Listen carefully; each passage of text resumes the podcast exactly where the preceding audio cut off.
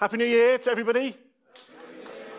Very well done. Thank you. It's great to be together after um, a couple of weeks out. Um, and so it's a real privilege um, just to come and gather and get the opportunity to, to, preach to you this morning. Just for those of you who might be new here, um, my name is Al. I'm one of the elders at Gateway. Um, I lead our other site over in the east of town uh, at Dorcan Academy. Um, so if you're new, you may see me every now and again as I just have the privilege of coming over and preaching. I hope that you all had a great Christmas um, and time with family, friends, and this is something I've just been wondering about over the past few weeks, which is how many people actually get socks for Christmas. I tried to look it up on Google this morning, but I couldn't find out. So, can you just do, do a survey just to satisfy my itch? How many people got socks for Christmas? Oh, wowzers. Probably about 50%, I reckon. I shall see in the east whether it's the same, and I'll report back we can see how diverse the congregations are. I'm really excited this morning to, um, to just to, to, to, be able to launch um, the new year and to preach as we take stock again. We are really carrying on our series on the Sermon um, on the Mount, which is this block of teaching that, that Jesus gave us in, recorded in Matthew 5 through to Matthew 7. But for the next few weeks, we are landing in the Lord's Prayer. What a great way to start the new year by looking at the subject and the topic of prayer, and in particular, how Jesus taught and modeled us to us how to pray.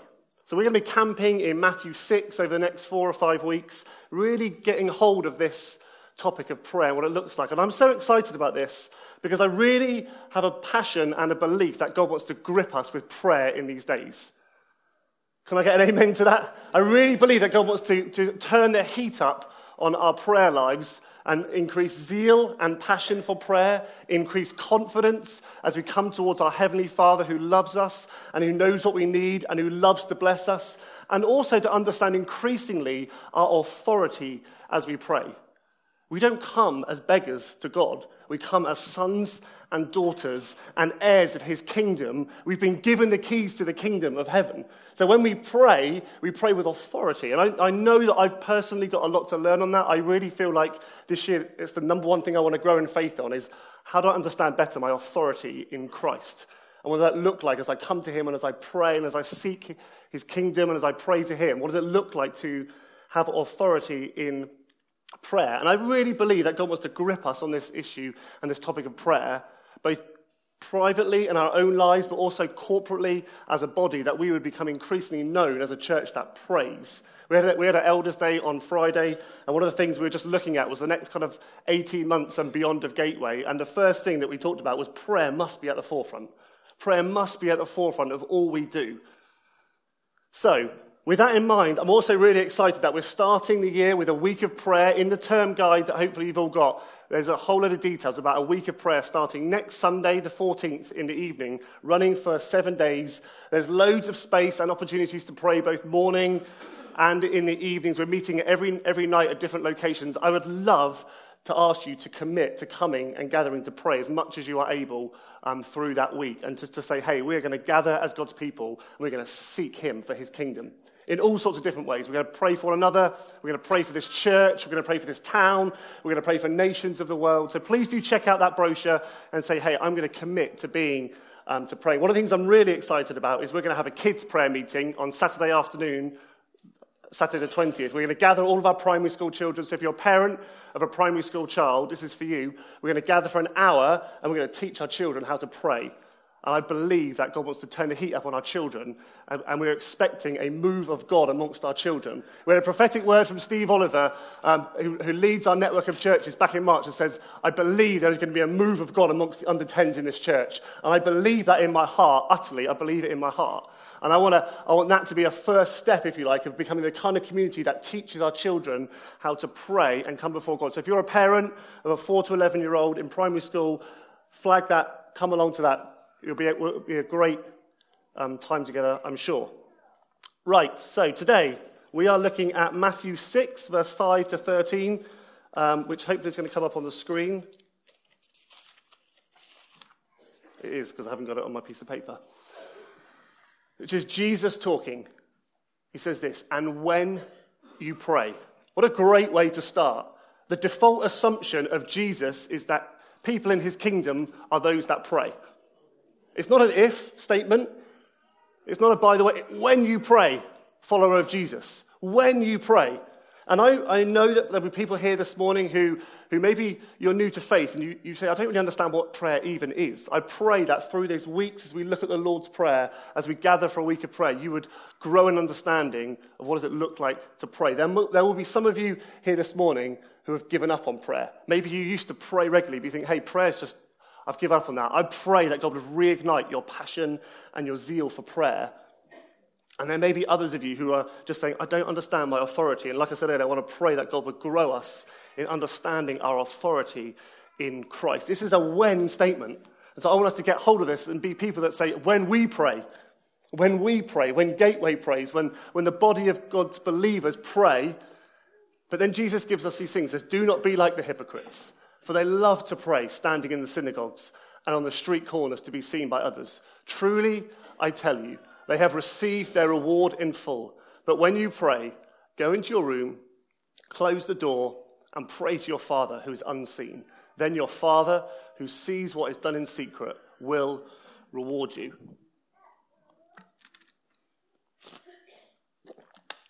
And then we get again, and when you pray, do not keep babbling like the pagans, for they think that they'll be heard because of their many words.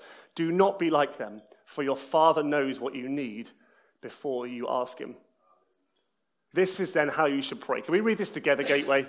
Our Father in heaven, hallowed be your name. Your kingdom come, your will be done on earth as it is in heaven. Give us today our daily bread and forgive us our debts as we have also forgiven our debtors. And lead us not into temptation, but deliver us from the evil one. Amen. Amen. That was really, that was good vigor and conviction in that. Thank you, guys. Well done. I was thinking it just could, could fall a bit flat. Anyway, Jesus here teaches us how to pray, doesn't he, in verses 9 to 13. But he sets it against the context of some things that we're to avoid when we're coming in to pray. He says, when you pray, there's two things I just want to flag up to you, which are really about an issue of the heart and an issue of motivation. And Jesus particularly picks up on two things which were, which were issues of the day, issues of culture around them. The first one is this praying to be noticed by others. You see, Jesus says, when you pray, don't stand on street corners or in the synagogues shouting really loudly so that you impress other people. At the time, pious Jews would have stood at the allotted time to pray on street corners, in the corners, and loudly declared, say, Look, I'm praying, drawing attention unto themselves. The point of prayer isn't to draw attention to ourselves. The point of, the point of prayer is to, is to intercede, is to pray towards our Heavenly Father and to make much of Him and to give Him much glory and to make our requests and our petitions known to Him. And the second thing that Jesus is wanting to avoid, he picks up on here particularly, is heaping up empty phrases or babbling on like the pagans. And again, at that time, pagans, those are other religions, would often chant the name of, names of their gods mindlessly and repetitively, like mechanical repetition, like just this same thing over and over again. It was like a mindless activity. If you go to 1 Kings 18 and you read about the, the, the confrontation that the prophet Elijah has on Mount Carmel when, he, when he's having a confrontation with the prophets of Baal, the prophets of Baal just say the same thing over and over again. They're like chanting the names of their God over and over again. And then Elijah comes and declares his authority as the son of the living God. And you see the fire coming. So read 1 Kings 18, you'll see the kind of pagans and how they approach their gods with the little g. And so Jesus is saying, don't be like that. But the thing is, Jesus is clearly not against public prayer. Jesus prayed publicly. The early church prayed publicly. Churches throughout history have prayed publicly. It would be ridiculous to say that from now on we are never going to gather to pray publicly. If we were, we wouldn't be having a week of prayer. But Jesus is also pointing to the importance and the value of prayer in the private space. As we gather to pray as God's people, it should be an overflow of what we know to be true in the private place with us and God. As we gather, it's, a, it's, it's, like we harness and we understand prayer in the private place, and that overflows into our public and corporate gathered prayer lives. John Piper puts it like this He says, To leave people and find a private place where you won't be heard by others takes some effort. I think that's very true, isn't it? Jesus says, This is good. Do this. Be sure to make that part of your praying, the pr- private prayer, where it's just you and God. take whatever steps necessary to secure this kind of praying in your life. So Jesus isn't against public prayer, but he says, hey, prayer in the private space with just you and me, son and daughter of the living God, is key. And that's how I want you to pray like that. And secondly, Jesus is also not against long and repeated praying. Psalm 136 contains the same phrase, his love endures forever, 26 times in 26 verses. Jesus prayed all night. Jesus in the Garden of Gethsemane says this Jesus went away again and prayed the same words. Again, there is nothing wrong with praying for long periods of time. There's nothing wrong with persisting in prayer. In fact, Jesus loves persistence in prayer. And it's often key to unlocking things in the kingdom as we come to God and we're persistent and we persevere in prayer. So, what's he saying here? It's an issue of motivation and it's an issue of the heart. If you read um, verses 1 to 4 of chapter 6, it talks about giving to the needy. If you then read past the end of the Lord's Prayer, it talks about fasting. And both of those topics we've already picked up on. And it's an issue of the heart and it's an issue of motivation. Do you pray to impress others? Do you pray to try and earn God's favor or earn his attention?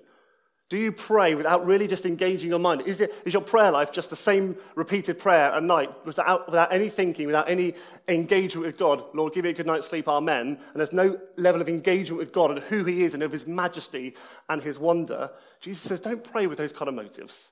Don't pray like that. You see, long prayers to try and get God's attention or to earn his favor or to inform him of what's going on are futile because verse 8 says he knows what we need before we even ask. We don't have to shout loudly to get God's attention.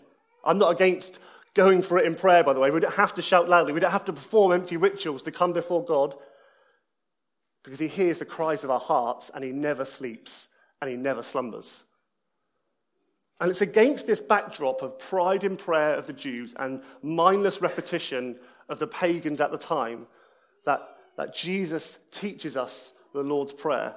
And what Jesus wants to teach us through the Lord's Prayer is that our prayer life is motivated from a position of being sons and daughters in his household and those who are known by God and as an overflow of love for him and for his kingdom. He says, I want to teach you how to pray as those who know they are sons and daughters of the living God.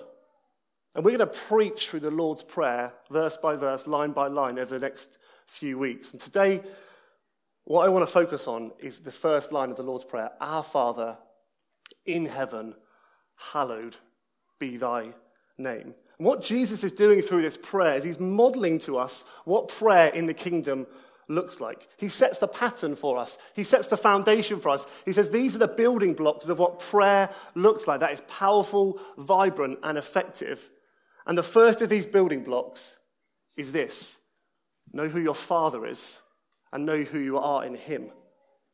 Know that He is indeed our Father, but that He's in heaven, reigning and ruling and majestic and in splendor and awe, that He's holy above all else. So we're going to focus it this morning really on two things. One, our adoption as sons and daughters in his household, that he is indeed our father. And secondly, the majesty and splendor of God. We're going to set these, we're going to, set, we're going to look at this, our Father in heaven, hallowed be thy name, from these two perspectives. When I was um, away uh, for Christmas, is there a photograph of on the slide? This was uh, where I got the privilege of going to. This is not far from where I grew up uh, in Cornwall. We were visiting friends and family over the Christmas period. And, and one morning, I just got the opportunity, the rare opportunity, to go for a walk by myself without Sarah and the kids. It's about half eight in the morning. And I just went down to the beach and I just stood there and I was utterly in awe of God. I had this quite profound encounter with God. As I looked out and I saw these wonderful rolling waves coming in, I saw the clouds overhead that were going quite fast. I saw these wonderful, majestic cliffs behind me that were about 100 foot. I saw these grains of sand, and I stood there and I thought, God, you made every single thing that I can see with my eyes. You are incredible. You are awesome. You are amazing. You are wonderful. That at his command, those cliffs formed from the sea. At his word, the Bible says, all things are sustained and held. He sustains the world by the word of his power. And I just had this wonderful moment that all of this is created and sustained by him. As I stood there, just looking out, just me, there was no one else on the beach at that time of the morning, that I worship a God who is awesome and who is majestic and who is our creator and our sustainer. But I also realized that this same God is my father that He's adopted me, that He's redeemed me, that He's rescued me, that He's chosen me, and that He loves me. This same God who, at His very word, as He spoke, cliffs formed out of the sea, says to me, Al, I love you. You're my son. I've adopted you and chosen you. What a wonderful understanding. I believe that is what Jesus is trying to teach us when he says, the first line of the Lord's Prayer, Our Father in heaven, hallowed be thy name. That we would know that we're sons and daughters of a Father who is reigning and ruling and holy and majestic. That is the bedrock of the Christian life, and it's the bedrock of prayer life that we know who we are coming to and that we know who He is. And the danger is with these sort of things, we can become very, very over familiar as we read scriptures like Ephesians 1, it says, In him you've been adopted into his family. In him you've been sealed with the promise of the Spirit. In him you've received an inheritance. And we can hear them. We can go, yeah, yeah, I know those things. But it doesn't really come alive in our hearts. And I want to pray that even as I go through some of this thing this morning, there'll become a fresh kind of sense of it's coming alive in my heart, that I would really know God as my Father in a deeper way. There'll be a deeper revelation of his love for me, but also a deeper revelation of his majesty and of his wonder. Jesus is modeling prayer in the kingdom, and he says the starting position is this Do you know God is your Father? In all honesty, in your innermost person, have you settled this? Have you settled this in your heart that God is your Father? Because the rest of the prayer that Jesus teaches us, the rest of the Christian life flows from this place of understanding. We can't pray, Your will be done. We can't pray, Give us today our daily bread with confidence and assurance unless we can settle deeply in our innermost person that God's our Father and that we've been adopted and that we're secure in Him. Martin Luther, who's the famous reformer, he once said this. He said, I have difficulty praying the Lord's Prayer because whenever I say Our Father, I think of my own father who was hard unyielding, and relentless. I cannot help but think of God that way. And that may be true of some of you today. Maybe you've grown up with fathers that were, like Martin Luther said, hard, unyielding, and relentless. And you go, I can't help but think of God that way. I would love to pray for you this morning, if that's you, that there'll be a sense of you'd understand and you'd have a revelation that your heavenly father is not like your earthly father. There'll be a something that God does in you. We'll pray for you later. I'd love to lay hold of you before God and say, God, would you utterly help people understand who their Father is? If that was true and that affects how you view your Heavenly Father because of your experience of your earthly Father, I would love to pray with you this morning. And for many of us, even if you've experienced the love of an earthly father, which is true of me, I have a father who loves me dearly, I know that, I still find it hard to accept and really grasp the reality of being a son or daughter. I still find it hard. I still, I still default to, to other ways of thinking because I believe as I get hold of this truth, it would radically shift how I prayed. If I really understood in the depths of my soul who God is as my Father, I think it would radically alter how I came to God and my confidence as I came toward Him, knowing that I'm, and I feel like I'm on a journey of understanding this, like I said earlier. Because the Apostle Paul writes this in Galatians 4.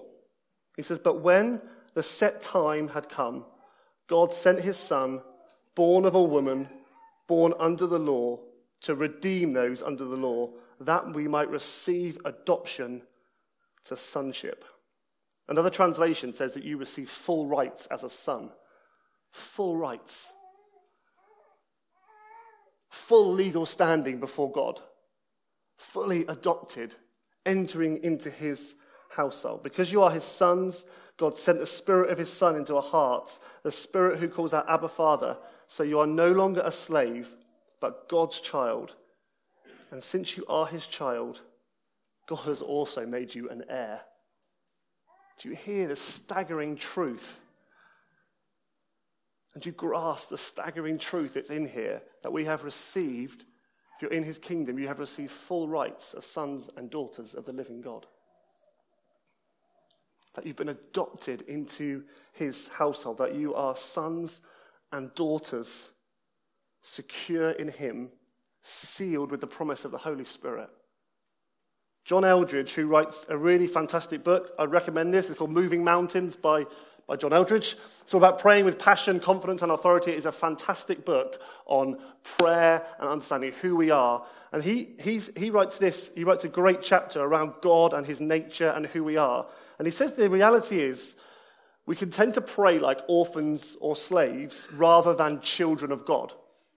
And he writes this, I think it'll come up on the screen as well. He says, A slave feels reluctant to pray. They feel they have no right to ask, and so their prayers are modest and respectful. They spend more time asking for forgiveness than they do praying for abundance. They view their relationship to God more with fear, but not with tenderness of love. There is no intimacy in the language of their feelings. Unworthiness colors their view of prayer. An orphan is not reluctant to pray, they feel desperate, but their prayers are more like begging than anything else. Orphans feel a great divide between themselves and the God they are praying to. They ask for scraps, they expect scraps. But not sons and daughters. We don't pray like that. We don't pray with feelings of unworthiness. We don't pray only asking for forgiveness, although we come to God and we, like we see the Lord's Prayer, we ask for his forgiveness. We don't view our relationship to God with fear. That's not sons and daughters. We don't have to come to God begging because He knows what we need before we ask. We know our Heavenly Father is cheering us on, that we have the approval of heaven. And the reality is, this is a key battleground for any follower of Jesus Christ. The more and more I have the privilege of, of undertaking pastoral ministry and walking life's journey with people, and for my own journey, the more I realize the root cause of a lot of what's going on is actually a question of identity and am I secure in God? And this is a battleground because the enemy, we have an enemy, as Colin said earlier, and he loves to come in and go right to the core of the issue and say, Yeah, but God can't really love you like you are. And he really, this is a, such a key battleground for us as followers of Jesus because we have an enemy who loves to rob us of our identity in Christ Jesus more than anything. The enemy loves to have a field day making us think like slaves or orphans, not like sons and daughters of the living God. And we need to fight the good fight in this area as followers of Jesus together, knowing that this is a battle that's not just one person faces, but all of us together, that we get the privilege together of saying, hey, we're going to fight the good fight together as God's people. We're going to do this together. We're going to go to one another and say, hey, I'm going, to, I'm going to help you. I'm going to stand with you in prayer that you would truly understand your adoption into his household. So ask others to stand with you. If, there, if you know there are things that you're battling with around identity, ask others to stand with you. Say, hey, I'm weak in this area. Would you come alongside me? So, this is the first thing. We know God as our Father, and that's how we approach Him. Yet we don't come to Him casually. We remember who He is. We know that He's our Father, but we know He's in heaven and that He's holy. He is not like us.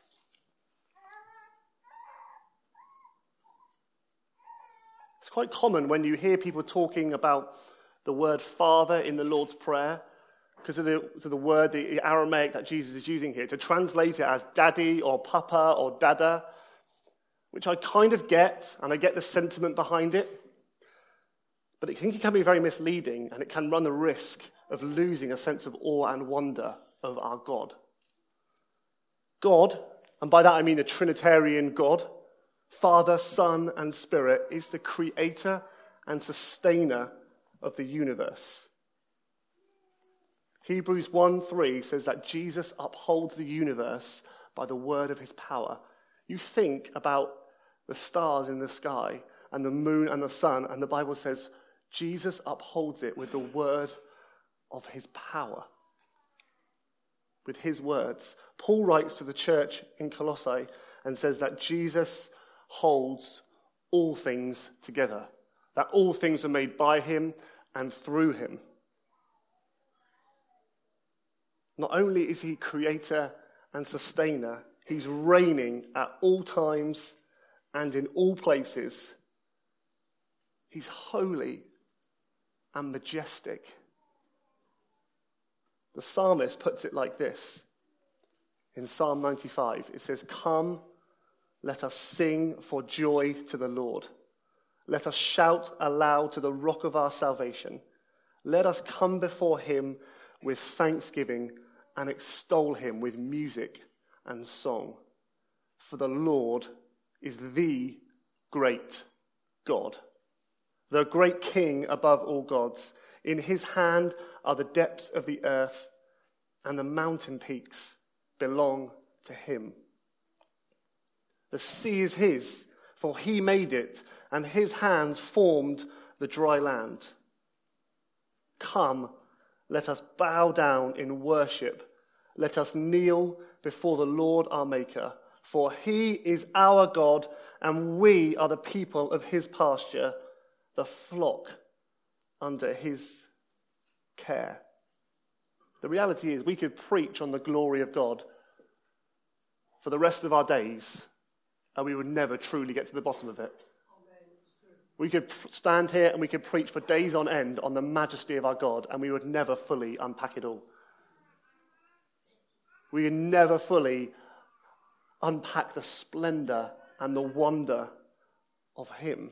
And I just want to ask, I just want to challenge do you have that view of God that He is awesome and that He's wonderful and that He's majestic? Francis Chan says this He says, Isn't it a comfort to know that we worship a God who can never be exaggerated?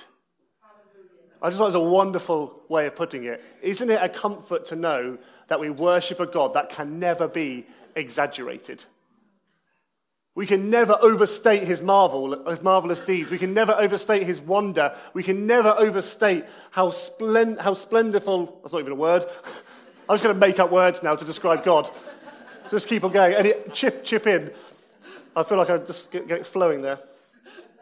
Last night, I, one of the things I'm trying to do um, in the new year is um, be more intentional about spending time with my kids, kind of praying and studying the Bible together. And so what we said is that every Saturday evening, just for kind of half an hour, 40 minutes, we're just going to have some family time of, um, of just looking at the Bible and praying together. And last night was the first time that we did it. And I decided just to go right back to the beginning. We were looking at creation. We were talking about the moon and the stars. We went to try and find the moon, but we couldn't find it. And just at the end, I I put on the Indescribable video by Chris Tomlin, which talks about the wonder and the glory of God. And we sat there, me and the kids were just lying down in the dark. I had this on the, on the iPad. And just as I, was, as I was listening to the kids, they were just singing, You are amazing, God. They just kept, every time the line came up, You are amazing, God. And I sat there. I was just like, God, you are amazing. You are amazing.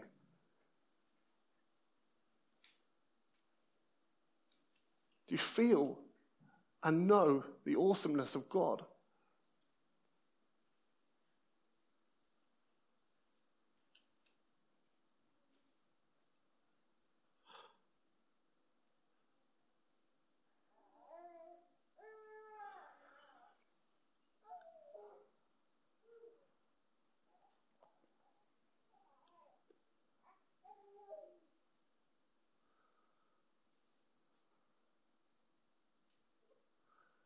See, when people in the Bible encountered God, they left with a sense of awe and wonder. Think of Moses at the burning bush. Think of Isaiah when he sees God and he says, Woe is me, for I am of unclean lips. Think of John the Apostle in Revelation 1 when he sees Jesus and he says, I fell at his feet as though dead.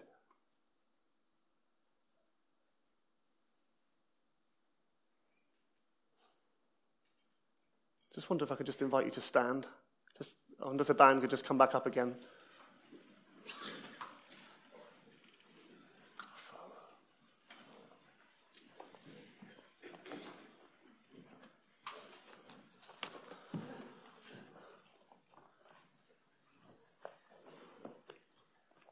I just I pray that as we go through the Lord's Prayer over these coming weeks, that we would have a deeper revelation of the awesome, magnificent nature of our God. But also, we would have a deep revelation of our sonship and our daughtership and our adoption into his family. Just want to go back into a time of worship. I just encourage you, just maybe you just want to close your eyes, put your hands up before the Lord. Feel free to stand, sit, kneel, lie down, whatever. It's just be before God. The holiness of God is here. His Spirit is here, just revealing the nature of the Father again to us. Just as we come, we're just going to come back into a time of worship and singing. Because what better way is there to express ourselves before God than just the singing of His praises?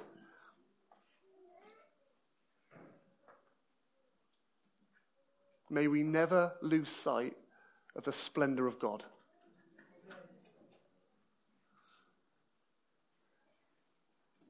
I just want to encourage you, just, just start to, let's start to pray out together. Just, come on, let's just start to cry out, start to declare the greatness of our God. Ones and twos, just, let's do this together. Let's just start to raise our voices together and say, God, you're so magnificent and you're so wonderful. We can never unpack fully the glory of God. Let's start this year with the posture of our hearts being faced towards a holy and wonderful God who says, You're my son, you're my daughter.